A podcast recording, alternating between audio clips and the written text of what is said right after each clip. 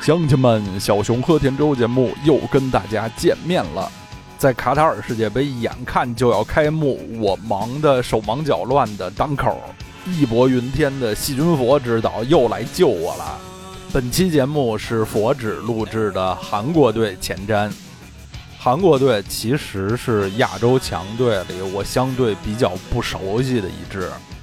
四年前俄罗斯世界杯之前，韩国队的那期节目做的就比较费劲。这回有了行家里手的帮助，太开心，太欣慰了。废话不多说，有请佛指。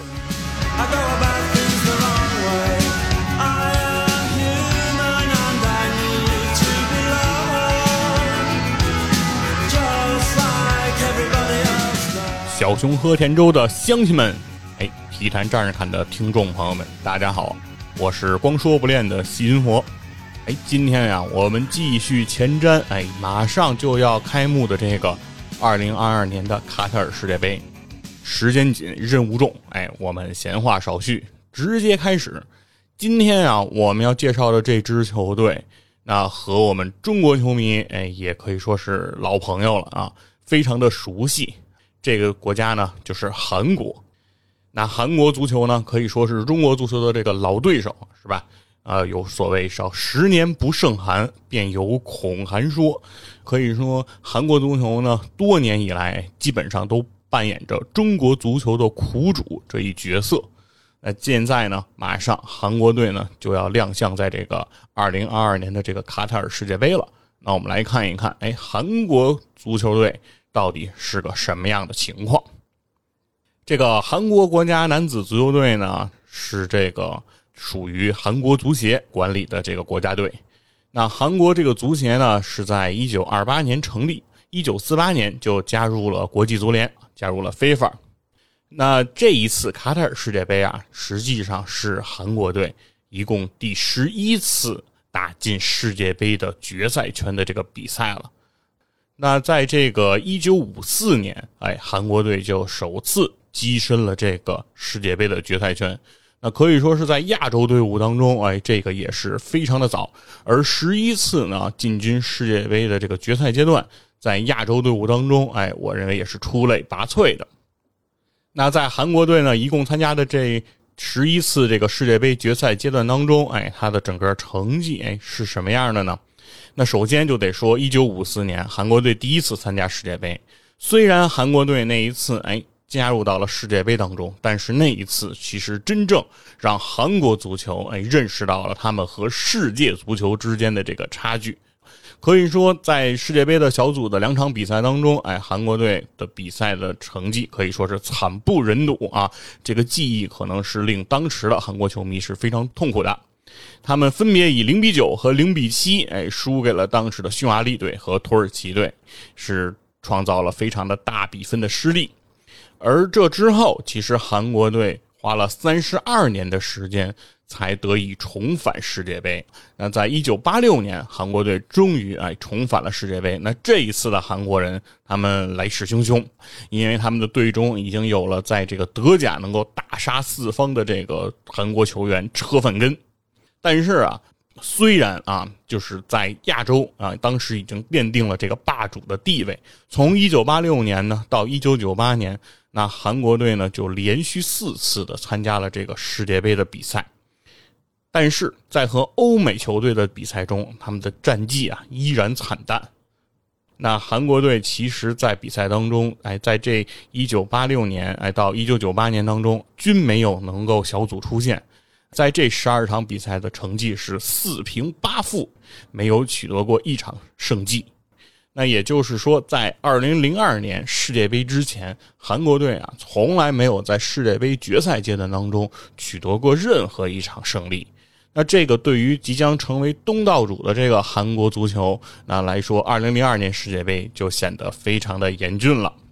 而二零零二年的世界杯呢，韩国队借这个东道主之力啊，在小组赛中先后击败了波兰，并且战平美国；而在小组赛最后一轮当中，又凭借朴智星啊 （Park Jinson） 啊的绝杀球，击败了葡萄牙。最终以小组第一的身份顺利出线，入围了这个十六强的阶段。那在淘汰赛阶段呢，接下来发生的故事呢，我想很多球迷呢就异常的熟悉了。那韩国队呢成为了这个十六强的队伍之后，他们首先遇到的这个对手就是这个意大利队。在十六进八的比赛当中，哎，韩国队面对了意大利。那在这场比赛当中，哎，韩国队可以是极尽这个疯狂之能事啊，在这个裁判的这个庇护之下，啊，发生了很多具有争议的判罚。那首先就是这个意大利的这个罗马王子托蒂在韩国的禁区内哎被犯规铲倒，但是当值主裁却示意这个托蒂是假摔，因此啊给托蒂出了一张黄牌。哎，累计两张黄牌的托蒂哎就被罚下了。那同时呢，这个韩国球员呢，继续在比赛当中，哎，施展着他们的疯狂，是脚踢马尔蒂尼头部，飞铲赞布罗塔，甚至哎，只是拉拽抱摔维埃里，而裁判均对这些犯规是视而不见，反而多次啊，将意大利的这个正常的这个传球，哎，被判罚为越位，从而取消了很多这个意大利的这个进球机会，因此最终哎，使得意大利被韩国所淘汰。而在这个八强赛当中啊，八强他们对阵的对手是这个西班牙队，而在这场比赛当中，继续啊，西班牙队也被裁判哎予以照顾，以犯规、越位、出界等误判取消了西班牙的多个进球机会。那因此，韩国队在裁判的这种庇护之下啊，以肮脏的手段，那最终哎是跻身了世界杯的四强。终于，哎，在半决赛当中，哎，德国战车并没有惯着韩国人，终于让韩国人停下了他们的脚步，哎，把他们挡在了四强的这个位置上，没有让他们最终走到决赛的阶段。而在三四名决赛当中，韩国队继续不敌土耳其，最终呢，以第四名的成绩定格了自己的这个本土世界杯的这个成绩。而第四名的成绩啊，其实已经奠定了这个亚洲球队的在世界杯舞台上的这个最好成绩了。同时呢，这个第四名也超过了这一九六六年在世界杯上夺得第八名的在半岛上的另一个国家朝鲜。朝韩争双方啊，这个意识形态之争啊，国家体制之争，哎，两个国家其实是一直是在这种争锋当中。哎，那这一次。韩国哎是战胜了朝鲜，超越了朝鲜创造的最好成绩，可以说是扬眉吐了气。而在两千零六年德国世界杯上，韩国队呢先在小组赛当中战胜了来自非洲的多哥队，逼平了强大的法国队。这个时候呢，韩国队的出线形势可以说是一片大好，两战积四分嘛。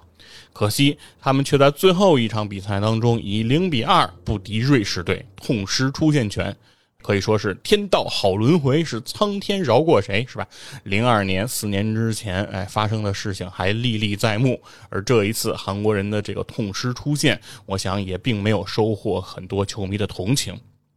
那时间到了这个二零一零年的这个南非世界杯啊，韩国队对这一次的这个世界杯之旅是非常重视的，对吧？毕竟在零二年创造了这个四强这么好的成绩。而在这个零六年呢，有遗憾的没能在小组中出现啊。二零一零年的南非世界杯，韩国人显然是势在必得啊，一定想力争在这个南非世界杯上取得一定的好的成绩。因此，为了能够在南非世界杯上取得好成绩，韩国足协呀就使劲的进行这个选帅，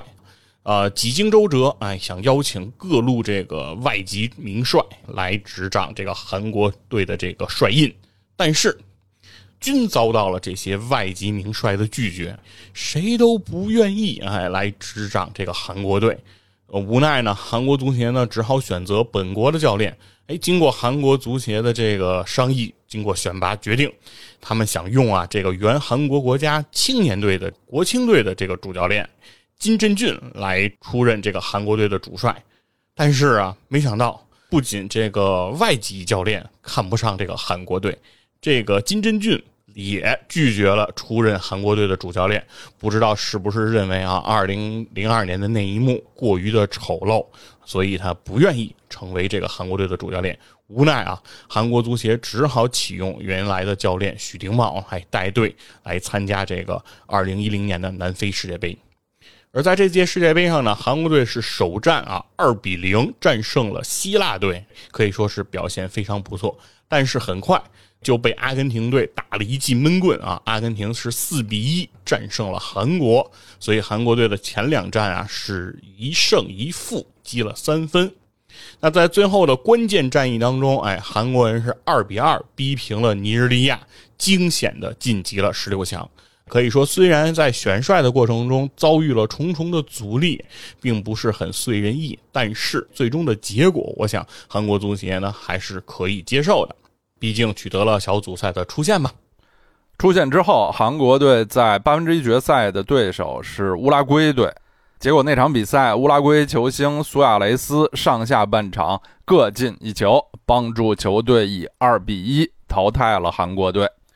这场比赛到场的观众只有三万出头，也是南非世界杯淘汰赛阶段现场观众人数最少的一场比赛。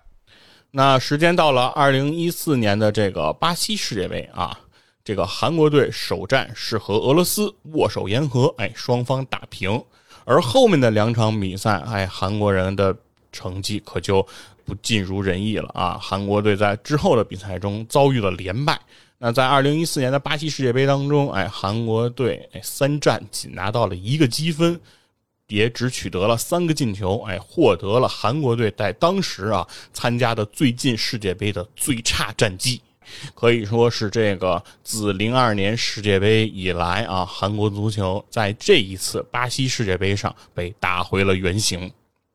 那时间很快就到了上届世界杯，也就是二零一八年的这个俄罗斯世界杯了。在这个六月十八号，是韩国队第一次在这个俄罗斯世界杯上登场啊！韩国队呢是零比一不敌瑞典，哎，显然在首战当中的成绩呢并不尽如人意。那这个时候呢，韩国队在六月二十三号，当时时任韩国总统文在寅抵达了这个顿河畔的罗斯托夫，来为这个世界杯上的这个韩国队啊加油助威。总统都来了。这个韩国队的表现当然就要别开生面一些了。于是，在六月二十三日当天的这个比赛当中，韩国队对阵的是这个中北美洲的强敌墨西哥队。在这场比赛当中，孙兴民啊，在托特纳姆热刺效力的这个孙兴民，哎，韩国球星是取得了远射进球，哎，一切都显得是那么的美好。然而，这场比赛的结果，韩国队依然以一比二告负，也就是呃小组赛的前两场比赛。分别输给了瑞典和墨西哥，因此呢，两战皆末的韩国队呢，其实已经不能把出线的这个命运掌握在自己的手中了。而六月二十七日，在世界杯 F 组的末轮，哎，在喀山进行的这场比赛，对于韩国队来说是一场荣誉之战，而对他们的对手。这个卫冕冠军德国队来说，也是一场志在必得的比赛，因为二零一四年的这个世界杯冠军就是德国人，而德国人在之前的比赛当中的表现，哎，并不尽如人意。那因此，在这场比赛当中对阵韩国，战而胜之，取得出线资格，那是德国人唯一的一个选项。然而，在这场比赛当中，哎，在这个之前总统的这个加油助威当中。由这个广州恒大名宿金英权，然后和这个呃韩国第一球星孙兴民在补时阶段的这个进球，以这个德国人啊零比二是憾负韩国，这也是啊韩国队第一次在这个世界大赛正赛的这个舞台上能够战胜强大的德国人。那这一场比赛的结果呢，最终使得德国和韩国哎双双携手被淘汰。两支球队呢都是在这个小组当中 得到了三分。哎呀，那韩国呢和这个德国哎一起被淘汰了，直接哎酿造了上一届卫冕冠军哎在这届比赛当中过早出局的这一个局面。而当时对于韩国的第一球星孙兴民来说呀，其实呃俄罗斯世界杯可能并不是他当时最为关注的，他的注意力可能更被聚焦到了当时在呃时间很快就要发生的这个印尼雅加达的亚运会，因为那一次的亚运会的成绩将会决定哎孙兴民的欧洲足球生涯是否还能继续，是不是要回到韩国哎去服这个兵役。那具体的故事呢，其实，在《体坛战士看拯救大兵孙兴民》啊这个节目当中，哎，是有这个详细的展开了。这里就不赘述啊，那一会儿介绍到当时拯救这个孙兴民的这个队友的时候，哎，我们还可以再提一次。而在二零一八年的八月十七号呢，由于这个韩国队在呃二零一八年世界杯的成绩呢，并不是非常的理想，哎，所以呢，韩国足协哎这一次选择了这保罗本托，哎，选择了葡萄牙人来出任韩国国家队主教练的这一职位。那韩国足球员呢和这个本托的合同期呢为四年，哎，他的截止时间呢就是这一次的这个卡塔尔世界杯，也就是说这一次。卡塔尔世界杯其实就是保罗本托哎，这四年啊，他全部的毕其功可以说是就于这一役了。你这一次比赛之后，哎，他也就会和韩国足协哎分道扬镳。那究竟韩国足球能在这一次世界杯当中走多远？我想，对于他的主教练保罗本托来说，也是非常的至关重要。呃，那韩国呢？现在呢被分到了世界杯的 H 组。那在这个小组当中，哎，韩国队的对手都有谁呢？啊，有这个来自欧洲的葡萄牙队，来自南美洲的乌拉圭队，啊，以及这个非洲的这个加纳队。那韩国足球现在的非法排名啊是第二十八名。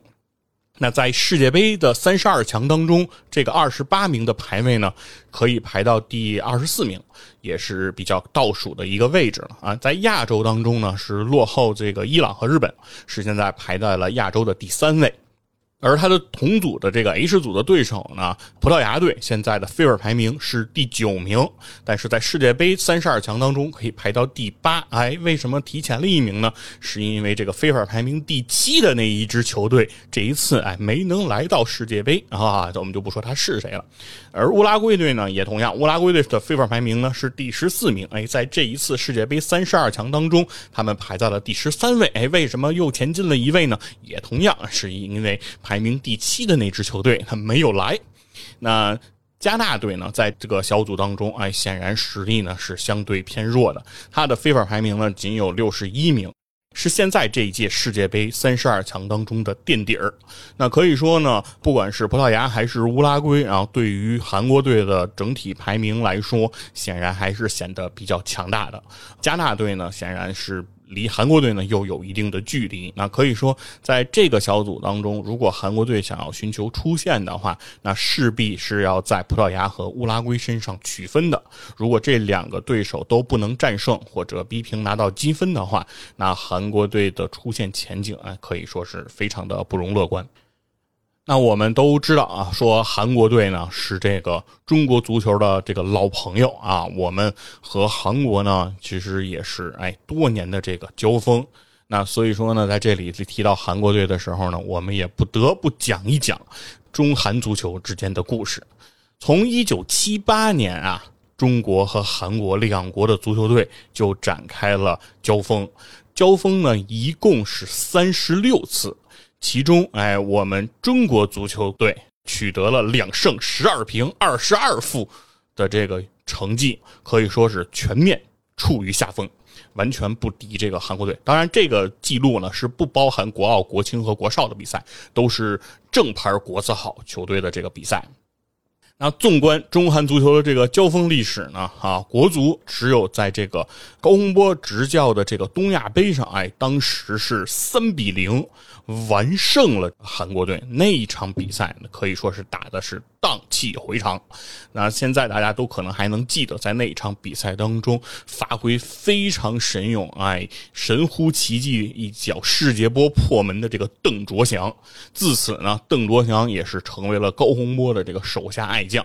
当然，后来的邓卓翔的这个球员的生涯发展轨迹呢，并没有像人们想象的一样啊，一跃成为中国足球的救世主。那反而呢，其实在后期，邓卓翔也是受到伤病啊等等的影响，其实在。中国足坛很快就陨落了。后期有传闻说，这个邓卓翔踢球的时候，后期是要带着卫生巾上场。我也不太清楚啊，邓卓翔是受到了什么样的疾病的困扰，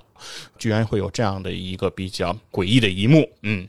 当然了，在最近一次中国队战胜韩国队的这个比赛呢，还是这个二零一八年世界杯预选赛的十二强当中，当时凭借于大宝的这个神奇的进球啊，一个非常幸运的进球，中国队是在长沙一比零战胜了韩国队。那这是我们中国足球啊唯一一次在国际足联和亚足联的正式比赛中，哎，战胜韩国队。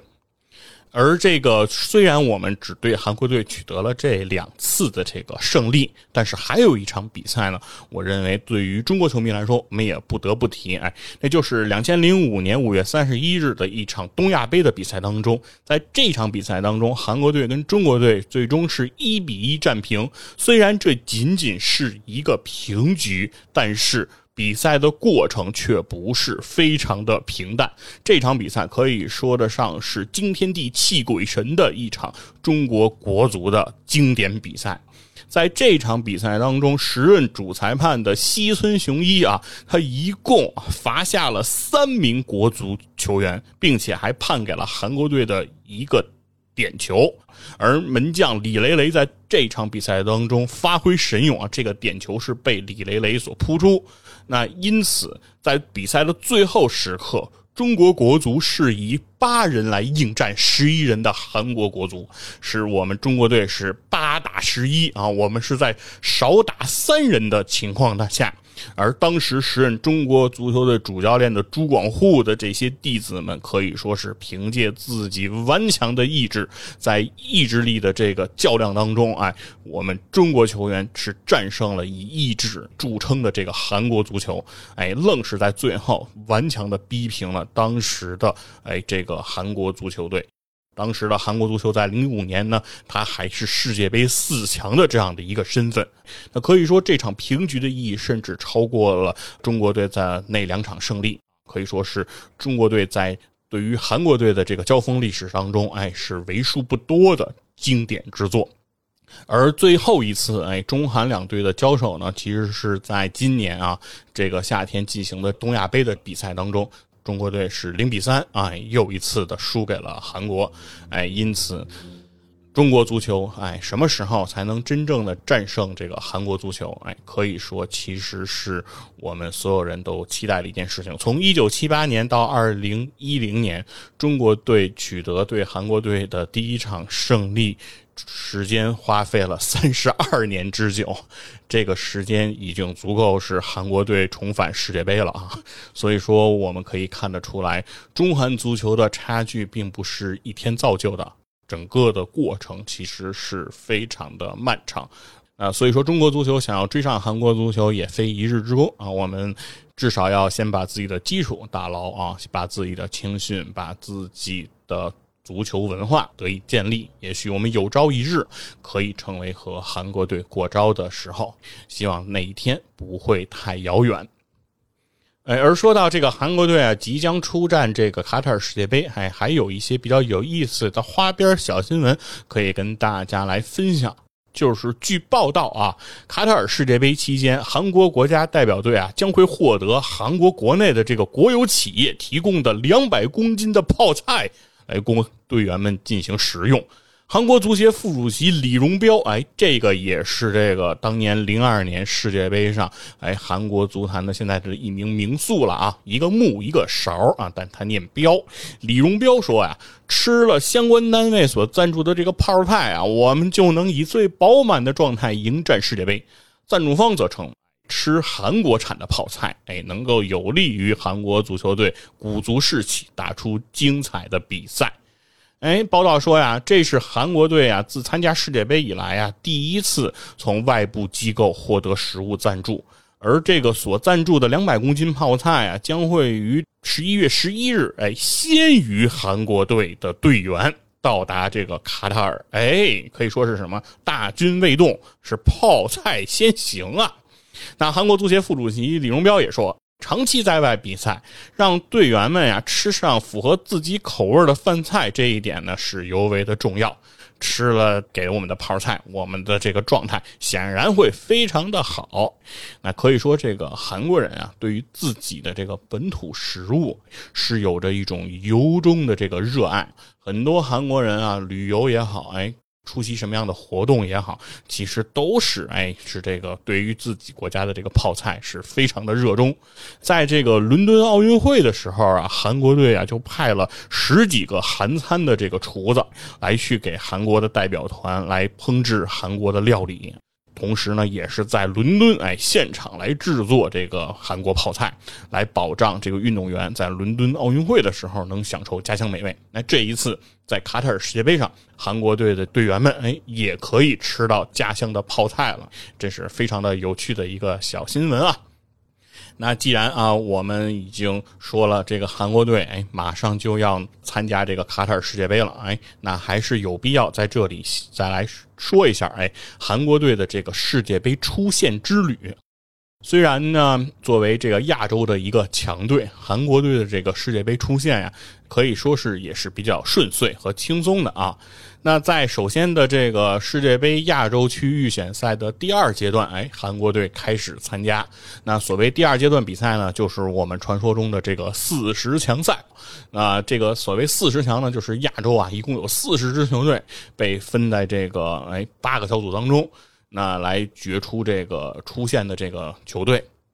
而在这个小组当中呢，当时的韩国队呢是和黎巴嫩啊、土库曼斯坦、斯里兰卡以及朝鲜半岛上的哎自己的好邻居哎朝鲜哎同时分在了这个 H 组，可以说是这个朝韩啊啊真是哎一经碰面，这是火星撞地球啊！但是呢，哎，这个场面呢，其实也并没有那么样的激烈。为什么呢？是因为在去年的五月十六号啊，亚足联就确认，朝鲜队当时是受这个疫情的管控的影响，他决定啊，就退出了二零零二年的这个世界杯这个预选赛。那所以说呢，就判决呢，朝鲜队进行的这个五场比赛呢无效。其他球队对于朝鲜队的这样的一个成绩都不列入到最终出现的这个统计之中了。那最终在这个小组当中呢，韩国队是一共六战五胜一平啊，进二十二球，仅失一球，积十六个积分，哎，成功的晋级到了世界杯亚洲区预选赛的第三阶段，哎，也就是我们中国队也去参加了的这个十二强的这个阶段的这个比赛。而在这个十二强的这个阶段的比赛当中呢，啊，韩国队呢并没有和我们中国队分在一个小组，哎，当时中国队呢是被分在了 B 组，而韩国是同伊朗、伊拉克、阿联酋、叙利亚、黎巴嫩一同呢被分到了这个 A 组当中，哎。那最终呢，在韩国队所在的这个 A 组的这个一系列争夺当中，哎，其实呢，呃，在这个小组当中，伊朗和韩国啊两支球队的实力可以说是在这个小组当中，哎，是两骑绝尘啊！哈，这两支球队和其他的球队可以说是拉开了非常大的差距。那最终韩国队呢是七胜两平一负，积二十三分，进十三球，失三球，啊，以十个净胜球的成绩结束。了自己十二强阶段的这样一个比赛，而排在他们前面的就是伊朗啊，伊朗队呢是八胜一平一负，积到了二十五分，那领先了韩国队两个积分。而排在第三名的是这个阿联酋，阿联酋最终呢其实只拿到了十二个积分。阿联酋队和这个伊朗和韩国之间的差距呢，可以说还是非常明显的。那所以说，韩国队呢，在自己的这个世界杯预选赛当中呢，也可以说是出现的比较的轻松。啊，虽然呢没有拿到小组的第一，但是拿到出线资格还是比较容易的。那现在呢，韩国队马上就要进军到自己卡塔尔世界杯的这个比赛当中了，要在 H 组当中同葡萄牙。乌拉圭啊，以及加拿大进行角逐，哎，寻求一个出线的资格。那我们就不得不开始聊一聊，哎，这一届韩国队的这个阵容名单了。这也是循我们的这个惯例。呃，那这一届的这个韩国队的主教练，哎，刚才说了是这个保罗本托。曾经啊，保罗本托啊，他是这个葡萄牙国家队的这个主教练。他本身呢就是这个葡萄牙人，曾经呢在二零一四年的这个世界杯上啊，他也执教这个葡萄牙国家队去参加了这个巴西的这个世界杯。呃，大家都知道，在二零一六年的夏天，葡萄牙国家队呢是拿到了欧洲杯的这个冠军。登上了这个欧洲之巅，那可以说，其实这一次的巴西世界杯实质上是发生在葡萄牙拿到欧洲杯冠军的两年之前。其实两个球队的阵容的框架是比较相似的。但是呢，在巴西世界杯上，葡萄牙的这个表现呢，并不是很好。当时的克里斯蒂亚诺·罗纳尔多呢，也是受这个伤病的这个困扰，所以呢，保罗·本托呢，并没有代表自己的祖国啊，在世界杯上哎取得非常好的这个成绩。而这个保罗·本托呢，其实呢，还和中国足球哎有着一些联系。他曾经啊，在这个2017年到2018年。这不到一年的时间，出任过这个重庆力帆的主教练，最终呢，重庆力帆队是拿到了二零一七年的中超的第十名，可以说是保级成功。但是这个成绩，哎，对比前几个赛季啊，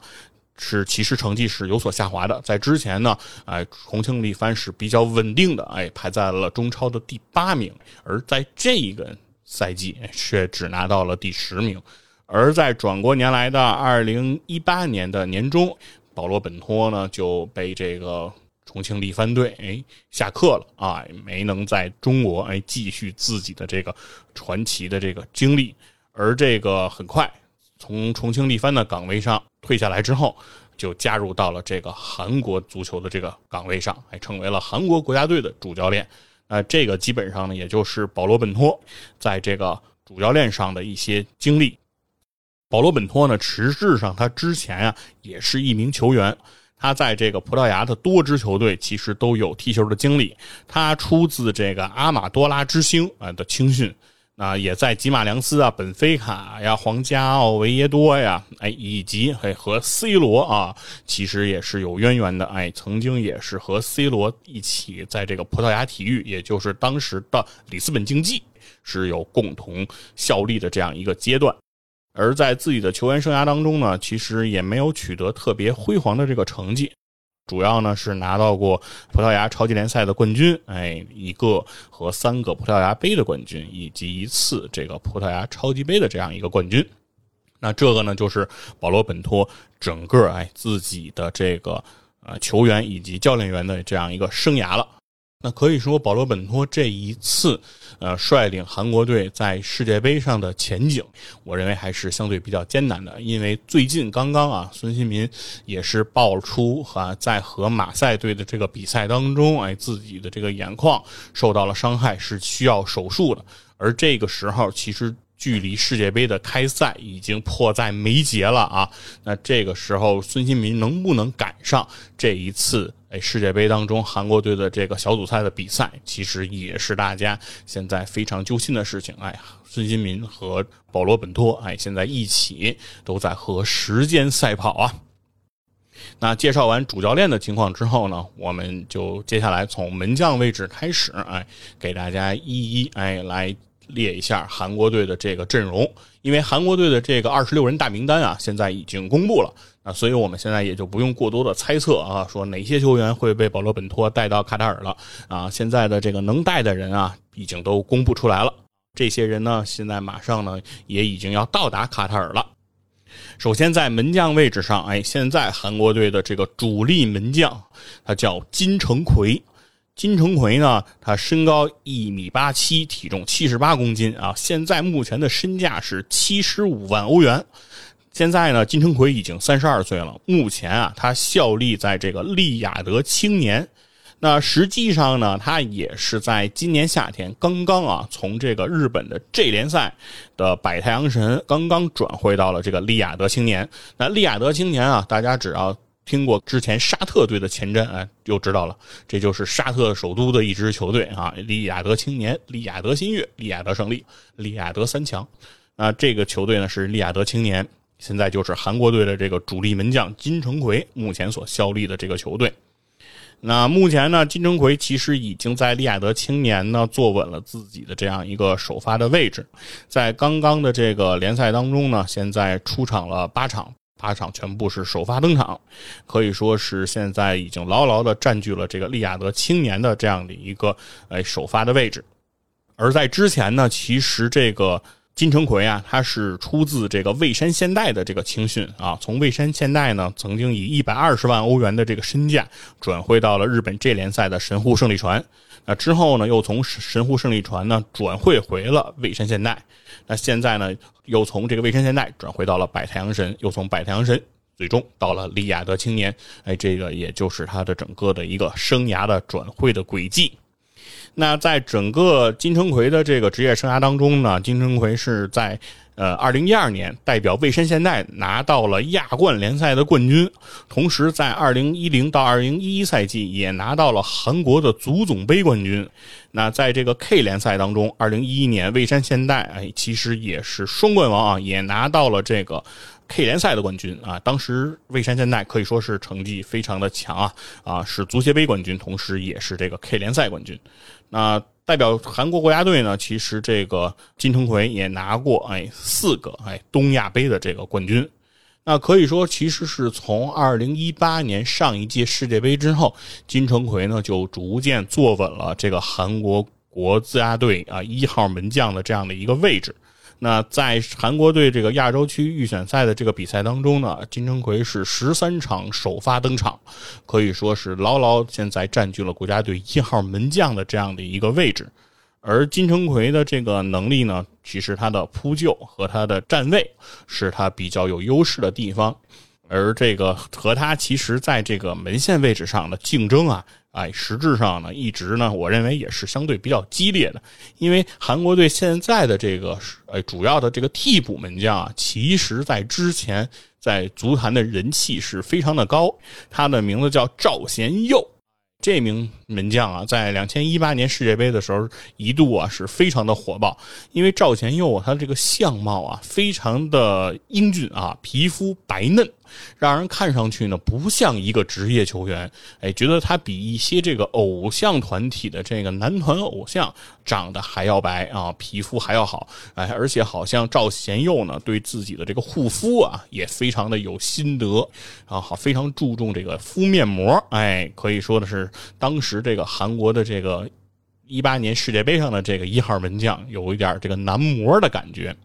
而赵贤佑呢，身高一米八九，实际上是比金城奎更高一些。他的体重呢是七十三公斤，哎，现在的身价是一百四十万欧元。现在三十一岁的这个赵贤佑，哎，是在蔚山现代队来效力。而他之前呢，其实是效力在这个大邱，在二零一九年开始效力到蔚山现代，一直到现在。到目前为止呢，其实他已经代表蔚山现代出战了一百二十四次，丢了一百二十个球啊，零封对手的场次呢达到四十六场，而在这个自己的荣誉当中呢。赵贤佑其实也是在二零二零年随蔚山现代拿到了亚冠联赛的冠军，同时在二零二二年呢拿到了这个韩国顶级联赛冠军，哎，同时也代表国家队拿过三个东亚杯的冠军，其中呢二零一八年他还代表这个韩国国奥队拿到了亚运会的男足冠军，那一个冠军可以说是对于韩国足球的今天啊，现在看来是至关的重要。而韩国的足协杯冠军在二零一七到二零一八赛季的时候，当时代表的还是大邱队，赵贤佑也把他收入了囊中。呃，而从这个上一届世界杯，哎。之后，也就是一八年世界杯，韩国队最终二比零哎战胜德国队的比赛之后，其实赵贤佑啊是逐渐啊是远离了这个自己国家队的这个主力门将的这样的一个位置，呃，在国家队当中呢是逐渐的是被这个金城奎所取代。而其实从能力的特点上来说，赵贤佑的扑救和他的反应，甚至于其实还是在金城奎之上。但是保罗本托是不是继续啊信任？这一个哎，皮肤白皙、热衷护肤的门将，那就不得而知了。哎，不知道这一届在卡塔尔的这个世界杯上，赵贤佑哎还能不能把自己这张俊脸哈展示给世人？而在韩国队这个门线的位置上呢，还有一名年轻的门将，作为三号门将，这一次呢被带到了卡塔尔。他就是今年二十五岁的宋范根。宋范根呢，身高一米九四，体重八十八公斤啊，身价有九十五万欧元，在这个目前效力在这个全北现代，哎，现在可以说是全北现代的哎当仁不让的主力门将。目前代表全美现代呢，已经出战了两百场啊，丢一百八十个球，零封对手的场次达到了八十四场。那同时呢，他也是随队，当时参加了二零一八年的这个印尼雅加达的亚运会，拿到了那一次的亚运会冠军。哎，那这一个冠军也是保障哎这个。宋范根，哎，这名同志，哎，不会进入到了韩国这个军营当中。可以说，这一次这个亚运会的冠军，也是拯救了韩国足球的不少球员。而这个现年二十五岁的宋范根呢，显然啊，在这个国字号球队的这个比赛经历呢，还是比较寥寥的。那在刚刚结束的这个东亚杯当中呢？宋范根哎是获得了这样一个出场机会，那可以说是在这一届卡塔尔世界杯上，我们可能是比较难看到宋范根的这个登场亮相了。但是我认为这一次能够随队出征，哎也是至关重要。虽然不能登场亮相，但是两百公斤的泡菜，我认为宋范根起码也能吃两公斤嘛，啊是不是？哎，那介绍完了韩国队的门线位置之后，我们就进入到了韩国队后防线的这个介绍当中。那首先，韩国队的主力中后卫，我们需要必须着重的介绍一下。哎，韩国队现在三十二岁的这个老中卫金英权，金英权啊，可以说的是中国球迷是非常熟悉的一个球员了。是我们恒大的名宿，对吧？广州恒大叱咤中超联赛、叱咤亚冠的时候，哎，也少不了这个金鹰权的这样的一个哎，这个身先士卒啊！身高一米八六的金英权，体重七十四公斤，目前在德转市场的身价呢是六十万欧元。目前呢是回到了韩国的蔚山现代来效力。那其实他在自己的职业生涯当中，是从两千一二年到两千一九年，实际上是一直都效力在广州恒大。那可以说是把自己职业生涯最好的黄金期，哎，都奉献给了我们这支中超球队。那被称一句恒大名宿，我认为是毫不过分的。那在一九年之后呢，这个。金英权呢是离开了恒大，啊，转会到了这联赛的大阪钢巴，而在今年的一月份又免签了这个蔚山现代。那目前金英权在这个球场上的这个表现呢，比较优势的地方是他的传球和封堵，而他的抢断能力其实是一直为人所诟病。就在他巅峰的时候，其实金英权的抢断也不是他非常擅长的方面。那。目前呢，金英权已经为韩国国家队出场了九十六次，并且打进了六个进球。在自己的这个光荣榜上，哎，这个金英权拿随广州恒大是拿过两次亚冠的冠军，拿过六个中超的冠军，拿过两个足协杯冠军和一个中超的超级杯冠军，并且还被这个中国足球啊评为过年度最佳球员一次。金英权可以说是把他整个的职业球员的这个最辉煌期，哎，都奉献给了这个广州恒大。而金英权呢，也是随广州恒大斩获了无数的荣誉。那这一次。金英权又将代表韩国队出战2022年的卡塔尔世界杯。要知道，在上一次的世界杯当中，韩国队2比0战胜德国队的这个比赛，第一个进球那就是由金英权所打进。哎，可以说得上也是韩国足球的一名福将。那我们拭目以待，看一看这一届的比赛当中，金英权能不能哎再次为韩国队斩获进球。哎，而韩国队现在在金英权在这个中后卫上，哎，搭档的这个帮手，哎，其中有一名球员也是中国球迷非常的熟悉，尤其是这个国安球迷啊。这名球员呢，可以说得上是一个国安名宿，就是今年二十五岁，身高一米九零，体重八十一公斤，目前身价已经来到了三千五百万欧元的金敏哉啊。金敏哉啊，在这个韩国的这个绰号，当时叫。怪兽啊，因为这个金敏哉啊，身高体壮，就在中后卫的这个位置上，就像一个怪兽一样不可逾越啊！这是形容当时金敏哉的这样的一个恐怖的这个防守能力。而到了国安呢，当时这个国安球迷啊，给金敏哉起的这个外号啊，叫这个小金子啊，是为了和这个当时何大成这个大橙子来进行对仗。可以说，其实，在国安队内啊，其实对金敏哉的这个评价一直是褒贬不一。很多人当时认为这个金敏哉啊，呃，身高体壮是不假，但是转身太慢。这个速度也不行，经常啊追不上别人，那是被人所诟病，认为是国安后防线上的这个定时炸弹。尤其是这个金敏哉当时和于霸宝啊所担当的这个国安的这个后防线，可以说是两个人互相推诿甩锅的情况啊，也是不一而足。所以当时其实国安的球迷并没有想象到现在的这个金敏哉能够成长到今天的这样一个高度。那后来呢，离开国安的时候呢，国安其实是花了五百二十万欧元，把金敏哉啊从全北现代带到了北京国安。但是呢，两年之后，国安呢以三百万欧元，哎，几乎打了个六折啊，把他给送到了土耳其的费内巴切。而在刚刚的这个今年的夏天啊，意甲的那不勒斯，他居然啊激活了金敏哉在费内巴切的这个转会费的这个。这个叫什么最高出额的这个限定啊？就是说我只要砸到这个钱，那这名球员我就带走。哎，费内巴切就别废话。哎，有这么样的一个合同中的约定。那这个约定金额呢是一千八百一十万欧元，所以那不勒斯直接拍给了费内巴切一千八百一十万欧元，就带走了金敏哉。当时很多人都认为，哎呀，花将近啊两千万欧啊带走这样一个韩国中后卫，是不是那不勒斯？哎。触发这个违约金这一举动是不是过于草率了？是不是？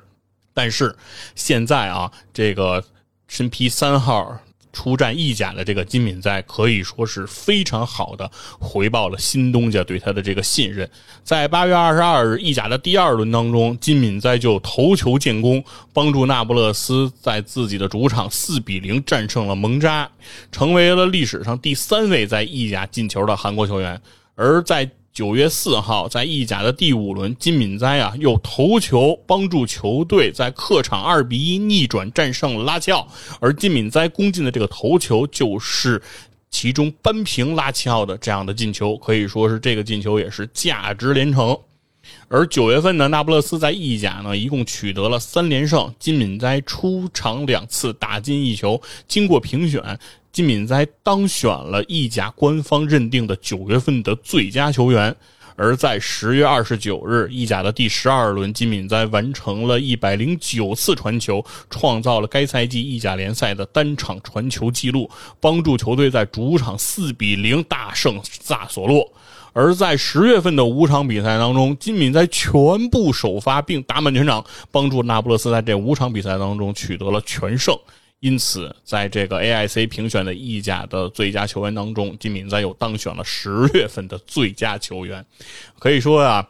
金敏哉现在的表现，那可以说得上是脱胎换了骨了哈。当时啊，很多这个中国球迷啊，并不是特别认可的金敏哉的一些缺点，比如说人家转身慢啊，哎等等这些问题。那现在金敏哉显然啊，是这个已经。完全的不一样了啊！在在国安的时候的很多类似马奎尔的这个动作，哎，在那不勒斯都一一不见了。当然，在刚刚周末的这个意甲比赛当中，金敏哉呢其实也是发了这个推文啊，公开啊向。球迷们道歉啊，说是因为自己的失误，哎，导致那不勒斯的这个丢球。那可以看得出来呢，金敏哉呢不仅啊在球技上有了突飞猛进的发展，同时哎也不再甩锅了，对吧？有了事情也不再赖于大宝了啊，因为毕竟那不勒斯没有于大宝。那把责任也是扛在了自己的肩上，可以说这名球员现在已经显然是走上了自己发展的正轨。目前三千五百万的这个身价呀，也已经是这支韩国国家队中身价的第二位了，仅次于韩国大腿孙兴民。金敏哉今年只有二十五岁嘛，他的前途可以说是不可限量。呃，那既然说到中后卫呢，我们就把中后卫呢都讲完吧。那。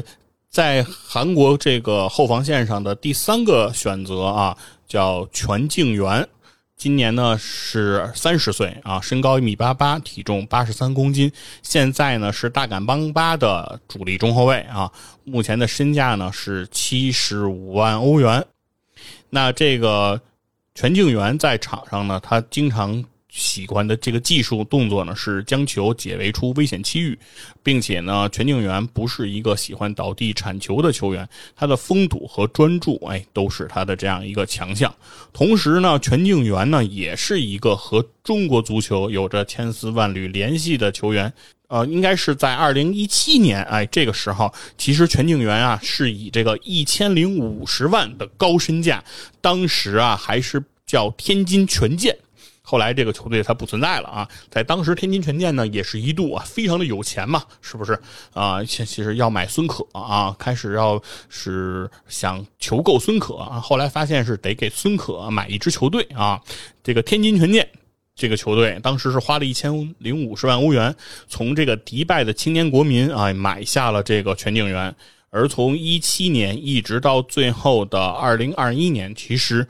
这个权健一直都是这个全景园的这个东家，但在这个过程当中啊，其实全景园是经常当时被租借回这个韩国，哎，当时是租借回这个全北现代。其中呢，也在一九年到二一年的这两年当中啊，全景元其实是效力在金泉尚武。哎，那为什么全景元会去这个效力金泉尚武呢？哎，这个就是韩国足球的一个特点了，就是韩国人啊是都需要服这个兵役的啊。如果没有拿过这个奥运会的奖牌或者是亚运会的冠军的球员。都逃不开这个兵役的这样的一个征兆，那所以全景元呢，因为他没有哎和其他的球员一样拿到那次雅加达亚运会的冠军，所以全景元是逃不了这个兵役的。因此，虽然当时效力于中超，但是该回去。服兵役也也得回去，所以在自己的职业生涯的这样的一个巅峰期吧，全景元其实是离开过自己所在的球队，哎，跑到这个金泉尚武，哎，踢了两年韩国的 K 二联赛这样的比赛。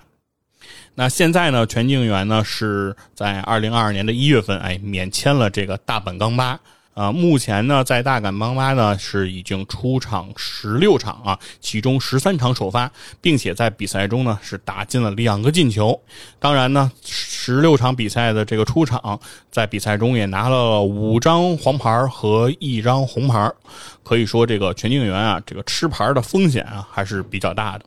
哎，所以在这次世界杯的这个比赛当中，哎，全景员能不能控制好自己的技术动作，不要过多的吃牌啊？其实也是这个比赛非常具有看点的事情了。哎，而韩国队的最后一个在这个。中后卫位置上的这个选择叫这个曹佑民啊，或者叫赵佑民都可以了，这就是一个译音的翻译啊。你说他姓赵也行，你说他姓曹也可以。这个曹佑民呢，身高一米八四，哎，现在的身价是六十二万欧元，今年呢二十五岁，目前效力在这个大田韩亚市民，是这个大田韩亚市民的一个主力的中后卫。啊，但是大田韩亚市民这支球队呀，哎，他并不是很强，在这个 K 联赛当中啊，应该已经降级到了 K 二联赛，哎，所以说这个曹永民呢，其实并不是从一个哎非常强的这个球队哎被主教练选进了队中，而这个曹永民的这个在韩国国家队的首秀啊，其实也是刚刚在这个夏天的。东亚杯上才获得的，在二零二二年的七月二十号，哎，曹永民是在自己的二十五岁的二百四十三天获得了这个韩国队出场的这个机会，并且呢也抓住了哎这一次的这个机会，哎，成功的把自己送到了这个卡塔尔，哎，能够和队友们一起在卡塔尔吃上这个泡菜。那另外呢，曹永民呢报国心切，本来呢是自己啊有过这个。约定，哎，是要和自己的女友这个朴兆妍来结婚。哎，朴兆妍呢，她不是一般人，她是一个韩国的歌手，并且是曾经是这个女团啊 T-ara 的这个成员之一，曾经担任过这个 T-ara 的队长，并且成为主唱。哎，那。和自己的这样一个偶像女友啊，曾经是想要在十一月份啊举行这个婚礼，但是因为自己呢入选了这个韩国国家队，也要去卡塔尔踢这个世界杯，所以那个曹佑民呢就将自己的婚期啊推迟到了二零二三年，哎，再来举办。那可以说是也是为了报国啊，可以让自己的那个娇妻啊再等一等啊，先不着急结婚，是不是？哎，没有国哪有家，是不是？报国为大。所以可以看得出来，二十五岁的曹佑民对这一次的卡塔尔世界杯之旅，也是非常的看重。那中后卫的位置上呢，基本上就是这四名球员来进行搭档。现在看来呢，金英权和金敏哉呢获得这样的首发的机会应该是比较大，而这个全景元和曹佑民呢也会在后防线上给予金英权和金敏哉一定的帮助。那在这个中后卫之后呢，我们就开始介绍一下韩国队的边后卫的情况。那韩国队的介绍的第一名边后卫呢，叫金珍珠，身高一米七七，体重六十九公斤，现在的身价是六十万欧元，现在已经三十岁，哎，是以这个全北现代的这个首发的这个左后卫。那金珍珠呢？这个球员他的特点还是非常鲜明的啊！金珍珠的速度非常的快，而且喜欢带球过人啊，是在边路上突破的一把好手。同时，他的拦截球能力和他的争顶能力也是非常的强，在韩国的这个左边路啊，可以说是一把这个利器。金珍珠啊，其实是。多次哎被租借到这个利雅得胜利啊，他在这个利雅得胜利和全北现代之间这些年啊是来来回回的进行穿插啊，呃，我认为可能是比如说休赛期的时候，他也会代表这个利雅得胜利啊去打一打这个比赛，所以说对于西亚的这个气候条件，金珍珠可以说是非常的适应，而在曾经啊。金珍珠还在二零一四年到二零一七年曾经有一段时间效力在这个霍村啊，就是德甲的这个霍芬海姆，可以说是也是一个具有这个旅游经验的这样一个球员。所以说，金珍珠的这个出现可以说是在韩国队的左后卫这个位置上，可以给韩国队提供不小的帮助。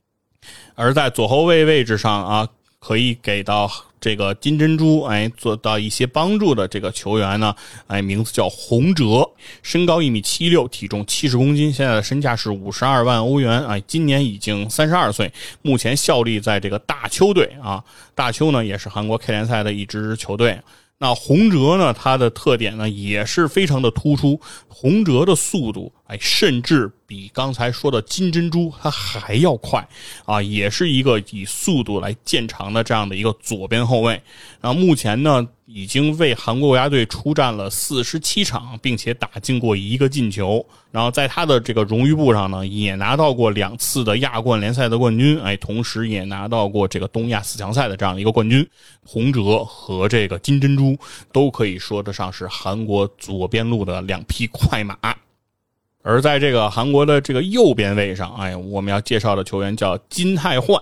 那金泰焕呢，今年三十三岁啊，效力在蔚山现代，身高一米七九，体重七十一公斤，身价是九十五万欧元。那他是一名右脚球员啊，打的是这个右边后卫。而金泰焕的速度和力量，哎，都非常的出色，哎，是一个身体素质非常好的这样的一个球员啊。那现在呢？从这个二零一四年开始代表韩国队出战以来呢，已经为韩国国家队呢出战了十九场。那在这个韩国队队内呢，其实也是具有一定的地位。那目前这位三十三岁来自蔚山现代的老将，想必也会在这届世界杯当中，哎，帮助韩国队来镇守他们的右边路。而在右边路边后卫的位置上，和这个。金泰焕来进行搭档的呢，是这个韩国小将，二十四岁的尹钟奎啊。尹钟奎呢，身高一米七三，体重六十四公斤啊，身价是六十万欧元。目前呢，效力在这个首尔 FC，目前呢是已经为首尔 FC 啊出战了一百二十四场啊，打进了两个进球，并且有五个助攻。而他在这个呃右边路呢，他的速度能力呢也是非常的出众。但是显然呢，大家可以听得出来啊，身高一米七三，而体重只有六十四公斤，他的力量对抗还是他的一个弱点。因此，在后续的这个发展当中，尹钟奎如果不增强自己身体力量方面的提升，那很难其实是在国家队能够长期的站稳脚跟。哎，那在边后卫的位置上，哎，韩国队的最后要介绍到的这个球员叫金文焕。那金文焕呢，其实也是这个在韩国。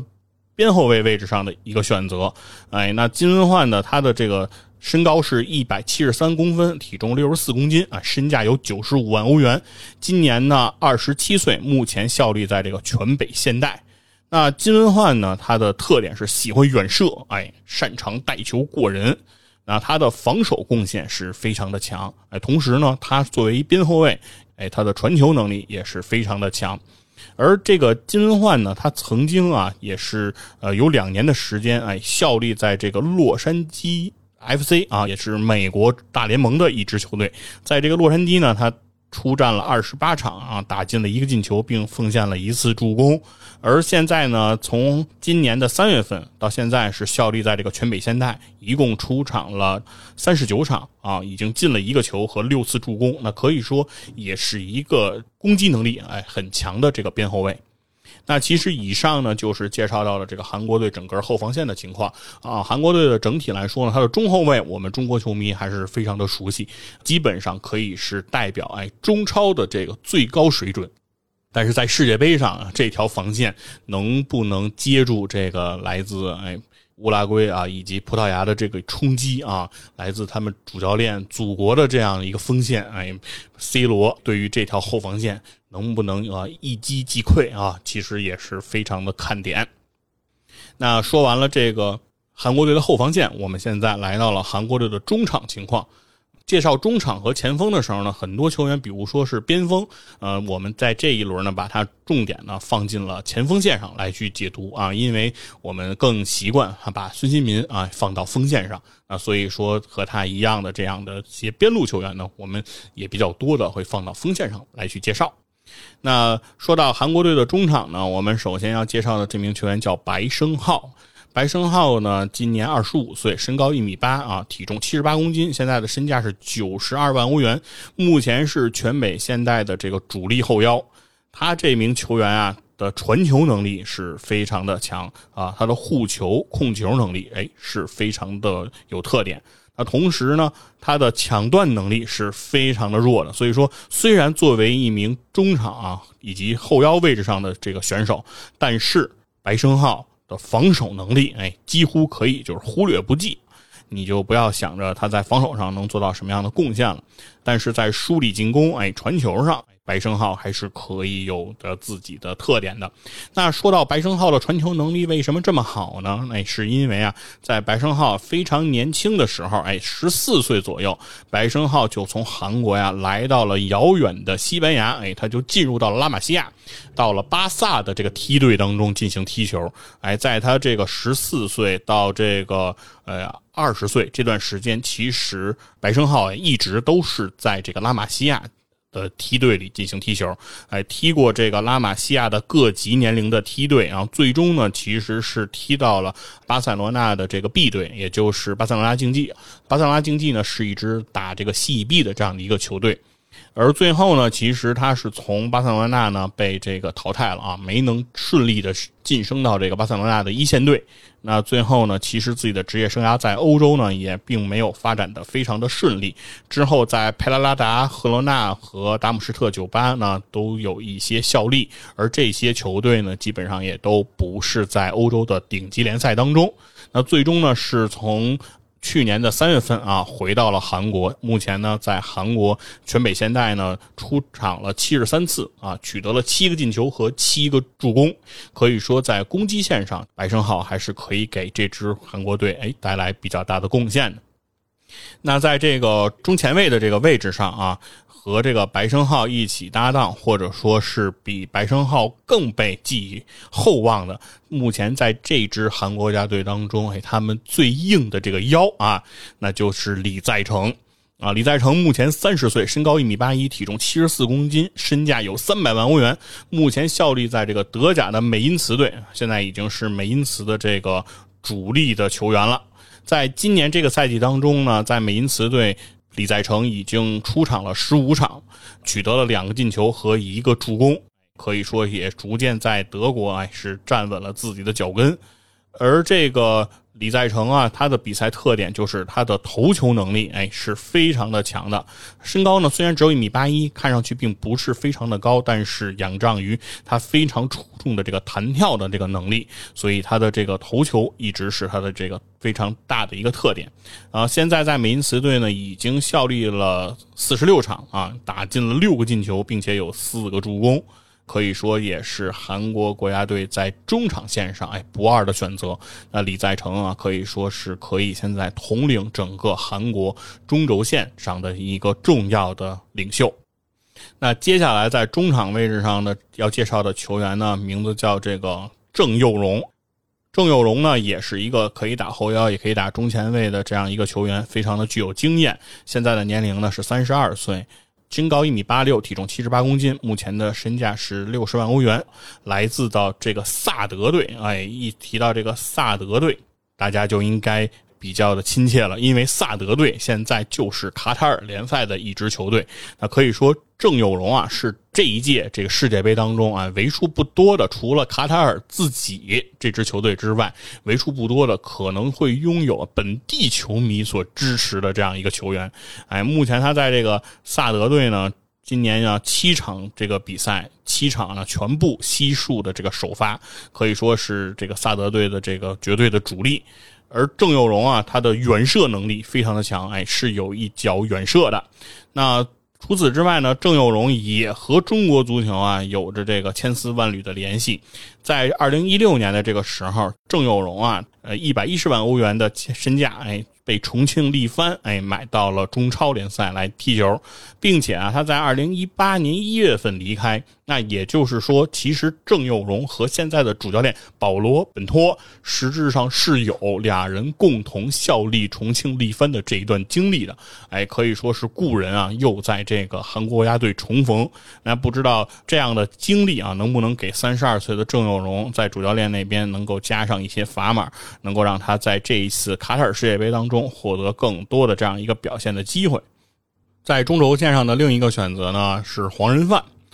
黄仁范呢身高一米七八，体重七十一公斤，哎，身价有三百五十万欧元。现在呢是二十六岁，目前在希腊联赛的奥林匹亚科斯队效力。那在场上呢主要踢这个中前卫，也可以踢这个前腰啊。目前这个。黄仁范呀，他的这个远射能力是非常的强，但是呢，他的这个抢断能力，在中场线上的这个防守能力，哎，可以说是几乎为零。哎，那这个呢，其实也可以想见啊，一名这个以组织进攻哎为己任的这样的一个哎前场的这个球员，那他的防守呢是肯定是不太能够被接受。黄仁范呢，其实他是二零一九年出自这个大田韩亚市民。哎，刚才其实已经提到过的啊，这支韩国球队的青训，但是他很有意思，他的职业生涯之后，他从这个大田韩亚市民出道之后，是以一百六十万欧元的这个身价转会到了温哥华白浪啊。其实他的职业生涯呢，是从这个加拿大足球哎开始步入到自己的这个辉煌当中的，而在这个。温哥华白浪这个效力一段时间之后，哎，他又以二百五十万欧元的价格转会到了喀山红宝石，哎，来自俄罗斯的这样的一个球队。而在最近的这段时间，其实这个。黄仁范啊，自己一直是在首尔 FC 和这个喀山红宝石之间啊做这种不停的折返啊，租借、反租借等等这样的活动。我觉认为可能是受到比如说战争目前的这样一个影响啊，俄超联赛对于外援的种种的限制，可能是也是这个黄仁范职业足球发展的这样的一个智库了。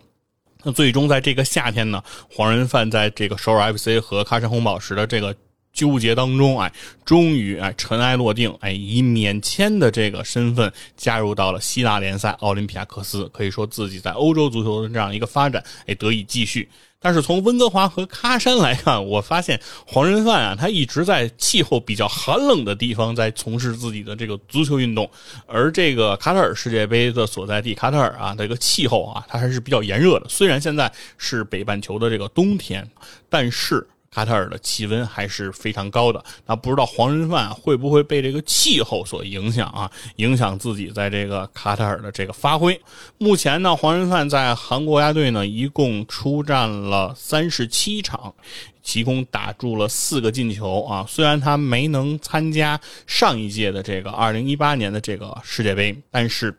逐渐在这些年，黄仁范也在中场线上，哎，找到了自己在韩国国家队的这个立足之地。那所以说，哎，黄仁范的这个成绩也可以说是我们拭目以待的。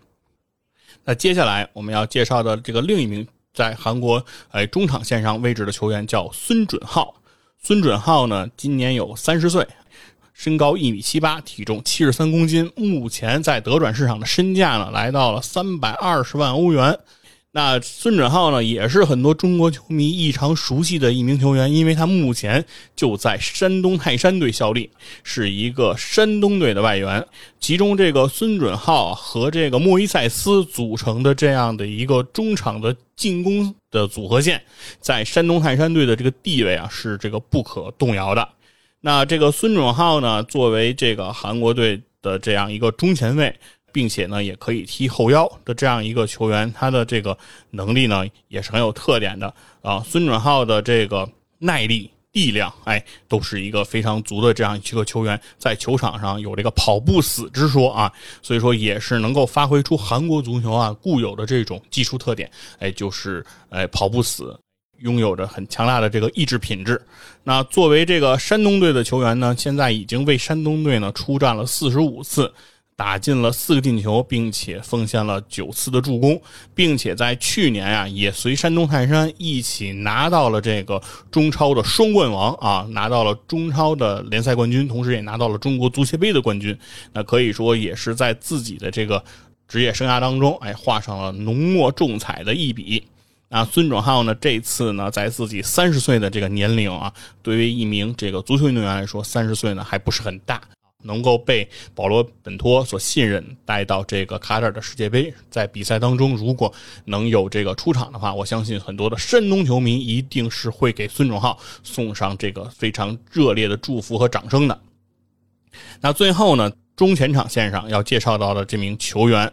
就是叫李刚仁啊。李刚仁是一名非常非常年轻的球员，目前呢只有二十一岁，身高一米七三，体重六十八公斤。他虽然非常年轻，但是他现在的身价已经来到了一千两百万欧元。那在韩国队队内也是非常的靠前，目前效力于西甲的这个马略卡队。李刚仁呢，这名球员他的特点呢是非常的呃鲜明啊，他有着非常强的直接任意球的能力，他的脚法非常的出众，在比赛当中啊屡有这个直接任意球破门的这种情况发生。那同时呢，李刚仁的带球过人能力也是非常的强，在以技术著称的西班牙联赛来踢球，那李刚仁的技术能力在整个西班牙联赛当中也是非常的出类拔萃。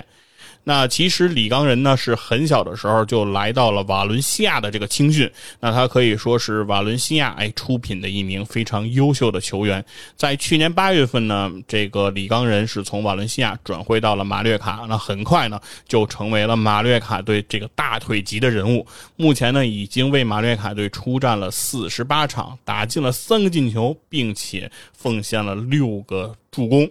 那其中呢，他还随瓦伦西亚队在二零一八到一九赛季呢获得了西班牙国王杯的冠军。那可以说，在自己的这个荣誉簿上，哎，也是有着非常非常哎重的一笔。那李刚仁呢，今年只有二十一岁，可以说是韩国队队内最年轻的一员了。一名这个零零后的这个球员啊，他可以说是代表着韩国足球的未来，也就是韩国足球的下一个十年，可能大家的目光就会从孙兴民的身上逐渐向李刚仁来过渡，而李刚仁能不能哎擎起韩国足球接下来十年辉煌的这个大旗，那就是所有球迷要拭目以待的了。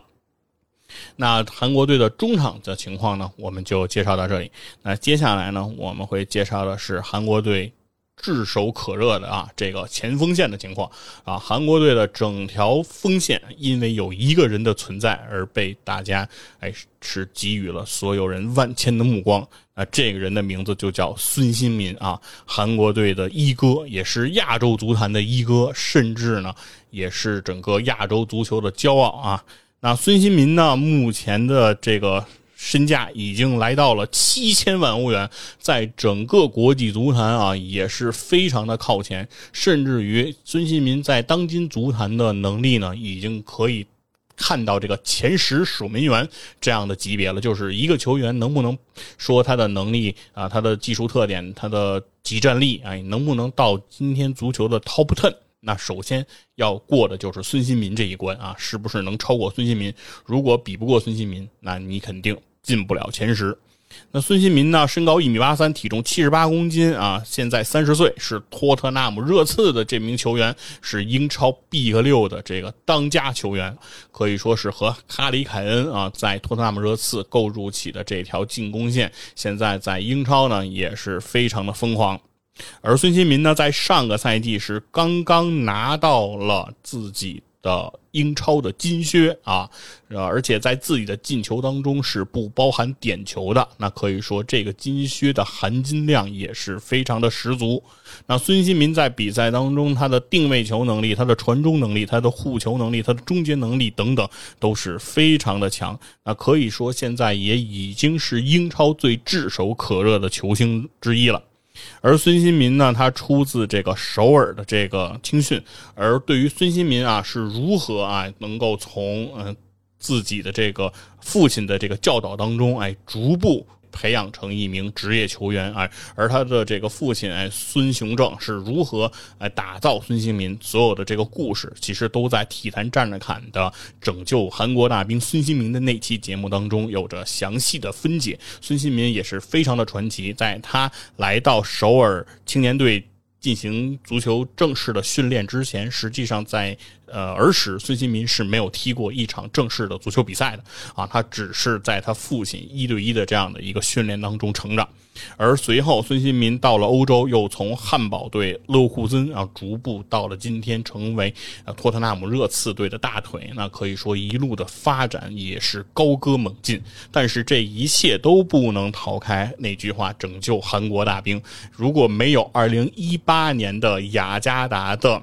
亚运会拿到的那一枚亚运会的金牌，那孙兴民的职业生涯将会步入到了另一个维度。其实我们今天看到的很多韩国国家队这一届的球员当中，很多球员都有一到两年时间效力在这个金泉上武这样的一个 K 联赛当中的韩国的八一队。为什么他们会到这支球队踢球？原因就是因为韩国的兵役制度，只要你没有拿过奥运会的奖牌或者亚运会的金牌，你就都将会。成为军队的一员。如果你在军队中想继续自己的足球生涯，你就只能在金泉上武这样的球队来进行足球生涯的继续。那所以很多球员都会有这样的经历。如果想逃过这一劫，那就必须得拿到亚运会的金牌。而对于孙兴民来讲，又非常的遗憾，就是即便他到部队去服役，他都没有代表金泉上武去踢球的资格，因为孙兴民他没有高中学历啊。想要代表金泉上武踢球，你必须有高中学历。但是怎么样，你又能不被国家的兵役制度所征召呢？就是你的学历如果过低，怎么样叫学历过低呢？就是没有初中学历。而孙兴民他上了初中啊，他有初中毕业证，但他没有上高中。哎，他恰恰所有的这个。条件都是为了把孙兴民困死所设置的啊！因为你有初中毕业证，所以孙兴民得服兵役；因为没有高中毕业证，所以孙兴民不能踢这个金拳上武的比赛。那所以说，如果孙兴民一旦服了兵役，有可能他整个职业生涯就会被毁于一旦。而在这个时候，哎，有一名球员站了出来，他帮助孙兴民，哎，逃过了那一次的这个兵役的征召。那这个名球员的名字就叫黄义柱。所以众所周知，哎，孙兴民有两个爹，一个是孙雄正，一个就是黄义柱啊。黄义柱就是孙兴民的黄爹。啊，在二零一八年的雅加达的这个亚运会当中啊，孙兴民的状态其实当时并不是非常的好，因为那个夏天孙兴民是刚刚踢完了世界杯的同时，马上又。马不停蹄的来到了雅加达，同时孙兴民还在英超征战，所以说孙兴民其实面临着多线征战的这样的一个情况，自己的身体的体能早已被掏空，而这个时候面对着韩国队多次被逼入绝境，哎，能够站出来多次为韩国队力挽狂澜，呃，进球无算的就是黄义柱。而黄一柱呢，现在呢也和孙兴民又一次共同的入选了这一次的韩国国家队，啊，一起来征战这个卡塔尔的世界杯。黄一柱呢现在是三十岁，身高一米八五，体重八十二公斤，身价有五百万欧元，目前也是效力在希腊联赛这个奥林匹亚克斯队。啊，黄一柱呢作为一名前锋，他的射门能力，他的远射能力，其实我们都在那次雅加达的亚运会当中是呃。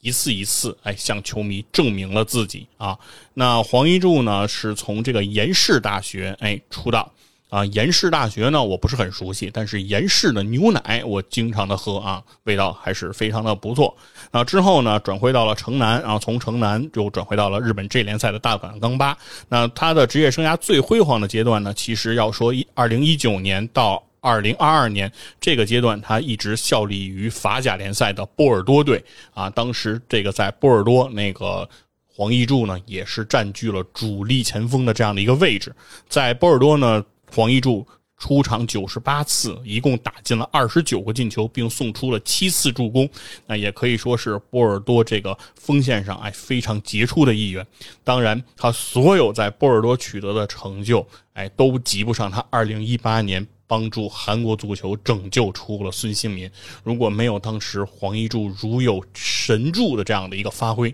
孙兴民被送到了军营，那今天的韩国足球将会是一个什么样的局面？我简直是不可想象。所以我相信啊，只要孙兴民在韩国足坛能够呼风唤雨，还能够执掌一切，那黄一柱在国家队一定就要有一个稳固的位置。啊，这个就是之前。自己做出的贡献，哎，简直太难以磨灭了，啊！那另外的这个在锋线上的一名球员呢，叫全场勋。全场勋呢，目前就效力在金泉上午。哎，大家一听就知道为什么了，因为全场勋啊，他没有那个亚运会的金牌，哎，所以全场勋啊，现在目前是效力在这个金泉上午。呃，从二零二一年的十二月呢，他就到金泉上午来效力了。啊，那如果不出意外呢，他要效力到明年的年底啊，才能把自己的兵役期来服满。目前二十八岁的这个全场勋呢，身高一米七三，体重六十九公斤啊，身价。一百五十万欧元，然后他的这个反击的能力非常的强，非常擅长这种防反的这样的一个比赛。那他的内切的能力呢，也是他的技术特点之一。而全场勋啊，其中他还有一个特别有意思的事情，就是全场勋非常喜欢在队内和这个李刚仁啊，韩国足球未来的希望之星李刚仁在一起，哎，开开玩笑。他经常啊去欺负这个李刚仁，比如说捏一下李刚仁的耳朵呀，拍一下李刚仁的后脑勺啊，等等。哎，他经常在队内啊捉弄这个李刚仁。两个人呢这样开玩笑呢，其实时间一长，李刚仁有一次就生气了。在今年九月份一次韩国队队内的训练当中，李刚仁就非常气愤的把这个全场勋的这个球鞋哎扔到了地上，呵斥这个全场勋不要再继续欺负我了啊！毕竟未来十年这个韩国足球的希望都在我的手里啊！你这样不尊重我是不行的啊！而韩国文化当中啊有很多这种长幼有序这样的一个情况，可能这。也是这个全场军去这个捉弄哎李刚仁的这样的一个原因，可以说是全场军这个球员呢还是非常有意思的。对于球队的后辈啊，经常有这种哎嬉闹的这样的一个情况。我想呢，并不是说他真的要欺负李刚仁，更多的我觉得是出于对这种后辈的关爱啊。我们目前呢可以这么去理解。那毕竟呢，就是目前的这个全场军啊，也是在军中效力，可能在韩国的军队里啊，这种风气呢也比较盛，所以受到了一定的这个影响。那说回来呢，其实呃说了黄一柱，说了全场勋，其实呢都是相对来讲比较有喜感的人物。而在韩国锋线上，目前我认为真正能够给到孙兴民特别大帮助的这名球员，那无疑是黄喜灿了。黄喜灿呢，今年二十六岁，身高一米七七，体重七十七公斤，身价有一千两百万欧元。目前和孙兴民一样效力于英超，他是来自狼队的这样一名前锋。而在这个狼队呢，现在这个黄喜灿已经出场了四十四次，打进了五个进球，并且有两次助攻，并且呢，在这个狼队的这个之前，黄喜灿呢是以一千六百七十万欧元的身价由这个呃莱比锡红牛。加入到了这个狼队，在莱比锡呢，他也出场过二十九次，打进了三个进球，哎，并且送出了四次助攻。但是他职业生涯的最光辉其实是来自另一支红牛，来自另一支奥地利的这个红牛啊，萨尔兹堡红牛。在这支球队当中，黄喜灿是出战四十次。打进十六个进球，并送出了二十二次助攻。那可以说，正是因为他在塞尔茨堡红牛的这样的一个辉煌，所以才被莱比锡红牛所相中。那最后呢，获得了在英超出战的这样一个机会。而黄喜灿现在的年龄呢，仅有二十六岁啊，他的这个发展未来还可以说是进一步的提升。而黄喜灿的速度能力呢，也是非常的强啊，他的突破啊，是在比赛当中会非常的有特点。所以在这一届的韩国队的这个攻击线上啊，其实黄喜灿我相信会给到孙兴民非常大的帮助。而目前黄喜灿呢，也已经代表韩国国家队出战了四十九次，在四十九次的出场当中，奉献了九个进球和八次助攻，可以说是在韩国国家队队内啊，也是占有着不可磨灭的地位。所以孙兴民和黄喜灿的这样的一个搭档，我相信能够为韩国足球带来更多的看点。那接下来要介绍的这个韩国队在锋线上的这个球员呢，是曹贵成。哎，今年呢二十四岁，也是非常年轻的一名球员。目前呢是全北现代的十号球员啊，十号意味着是这个前场核心的角色啊，在场上司职这个前锋。那也是在今年的九月份呢，刚刚从金泉上午啊回归了这个全北现代。哎，在全北现代呢也是踢了将近两年的球了，也是刚刚服完他自己的相当于兵役。而在金泉上午这个军队球队效力期间呢，一共出战了五十一次，打进了二十一个进球和七次助攻，可以说是在部队服役期间呢，没有耽误自己的球技，自己的这个进球能力呢，还是非常的强大。从二零二一年的九月份，曹圭成开始加入到了韩国国家队，代表韩国国字号来出场，那一共出战了十六场，打进了四个进球，还有两次助攻。那在韩国的锋线上，这名年轻的球员，我相信也会给韩国队带来不小的惊喜。那接下来介绍的一名这名球员呢，是比曹圭成啊更加的年轻的球员，他只有二十三岁，他叫郑优营。郑优营目前呢是效力在德甲的弗赖堡队，身高一百七十九公分，体重七十公斤，身价有五百五十万欧元。目前呢，在这个弗莱堡队呢，还是以替补出场的机时间比较多，十三场比赛呢，仅有三次啊获得了这个首发，那场均时间呢也是三十五分钟，但是呢，在这个三次的首发之中呢，就打进了一次进球，并且奉献了一次助攻，可以说是也是用短暂的出场把握机会来证明了自己。身高一米七九的郑优营啊。他这个投球能力确实非常的强，可以说他的对于球的落点的判断，以及这个身体柔韧性的这种控制，哎，以及的出众的弹跳能力，来保证了他这一点。呃，虽然郑优营目前没有在弗赖堡队呢站稳脚跟，但是呢，他的来头也是不小。实质上，他是出道自这个拜仁慕尼黑的这个青训，哎，是豪门青训培养中的一员。而在拜仁慕尼黑呢，在效力了两年的这个时间当中，啊，没能顺利的升入到拜仁的一队，哎，最终呢是转会到了这个弗赖堡。而在这个拜仁慕尼黑二队当中呢，获得了十五次的出场机会。打进了一个进球，但是奉献了五次助攻，可以看得出来，这个郑优营啊，既是一个能够进球的球员，其中他为队友做球的能力也是非常的强。那可以说，呃，曹圭成和郑优营呢，在这一届的这个呃韩国队卡塔尔世界杯的比赛当中，可能获得的机会不会特别的多，但是他们和李刚仁一样，其实都代表着韩国足球的未来。那接下来呃要介绍的这名韩国锋线上的球员呢，叫宋敏奎啊，宋敏奎，那今年二十三岁，是来自全北现代，身高一米七九，体重七十二公斤，身价有一百三十万欧元。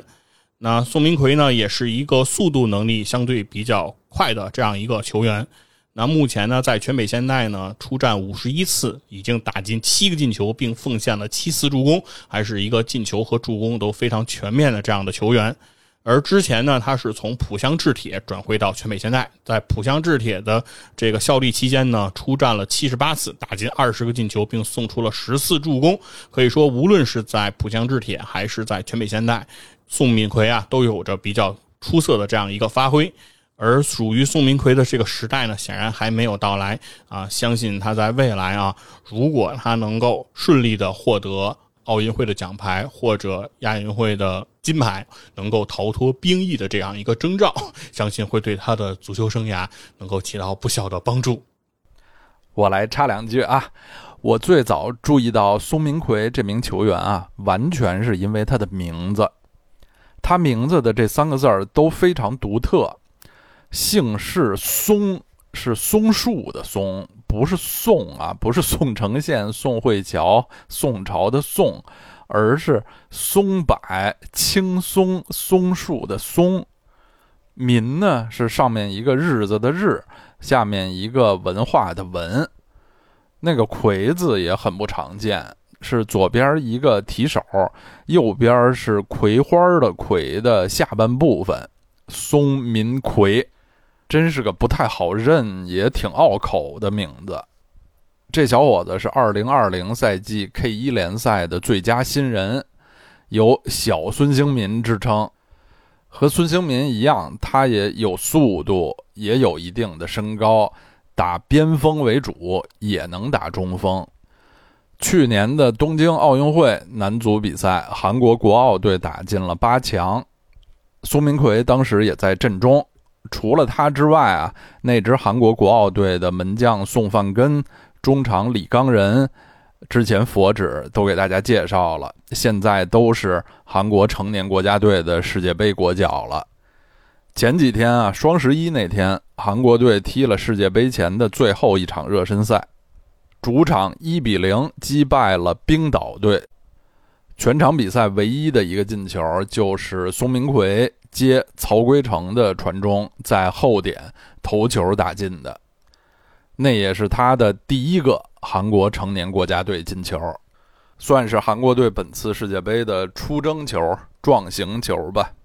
那在韩国这个阵容当中，我们今天要介绍到的最后一名球员呢，叫罗湘浩，啊，他的年龄呢有二十六岁，现在是首尔 FC 队的七号球员。身高一百七十三公分，体重七十公斤啊，身价有九十万欧元。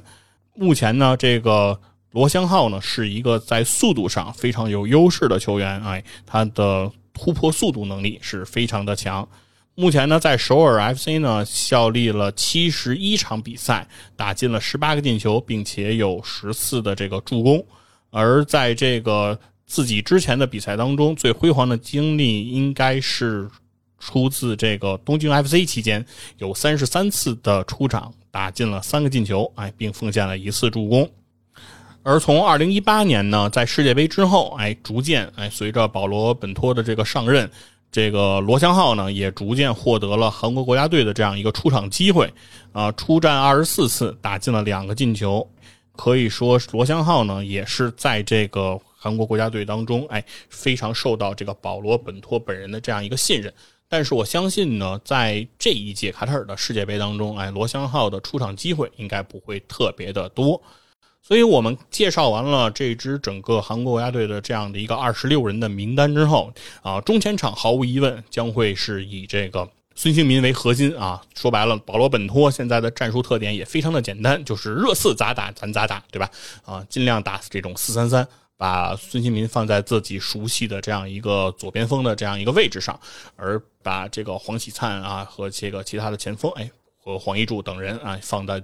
中路和右路上。那这样的这个整个的战术体系呢，其实是完全要依靠孙兴民的这样一个个人能力来搭建的。但是现在的问题就是孙兴民的这个眼眶受伤的情况，需要这个手术。而在刚刚过去的这个时间当中啊，孙兴民也现在是缺席了热刺队的这个英超联赛。而这个孙兴民手术的这个情况和恢复的情况呢，现在也没有明确的消息，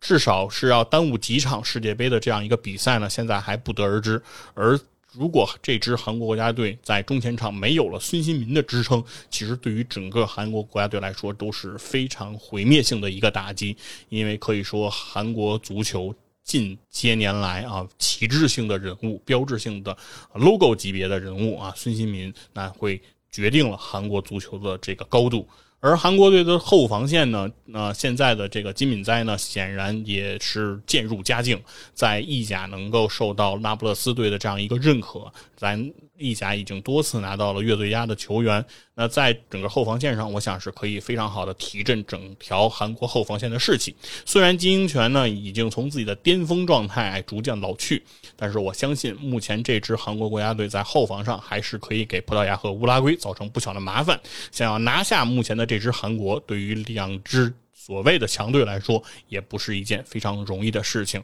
而加纳队作为韩国队在小组当中最弱的一个对手，韩国队。即便没有孙兴民的出场，也势必想要在加纳身上全取三分。如果这一系列能够成型的话，那韩国队取得一个出线的资格也未必不可能。但是，一切都要建立在孙兴民的身体可以赶得上这次世界杯的亮相。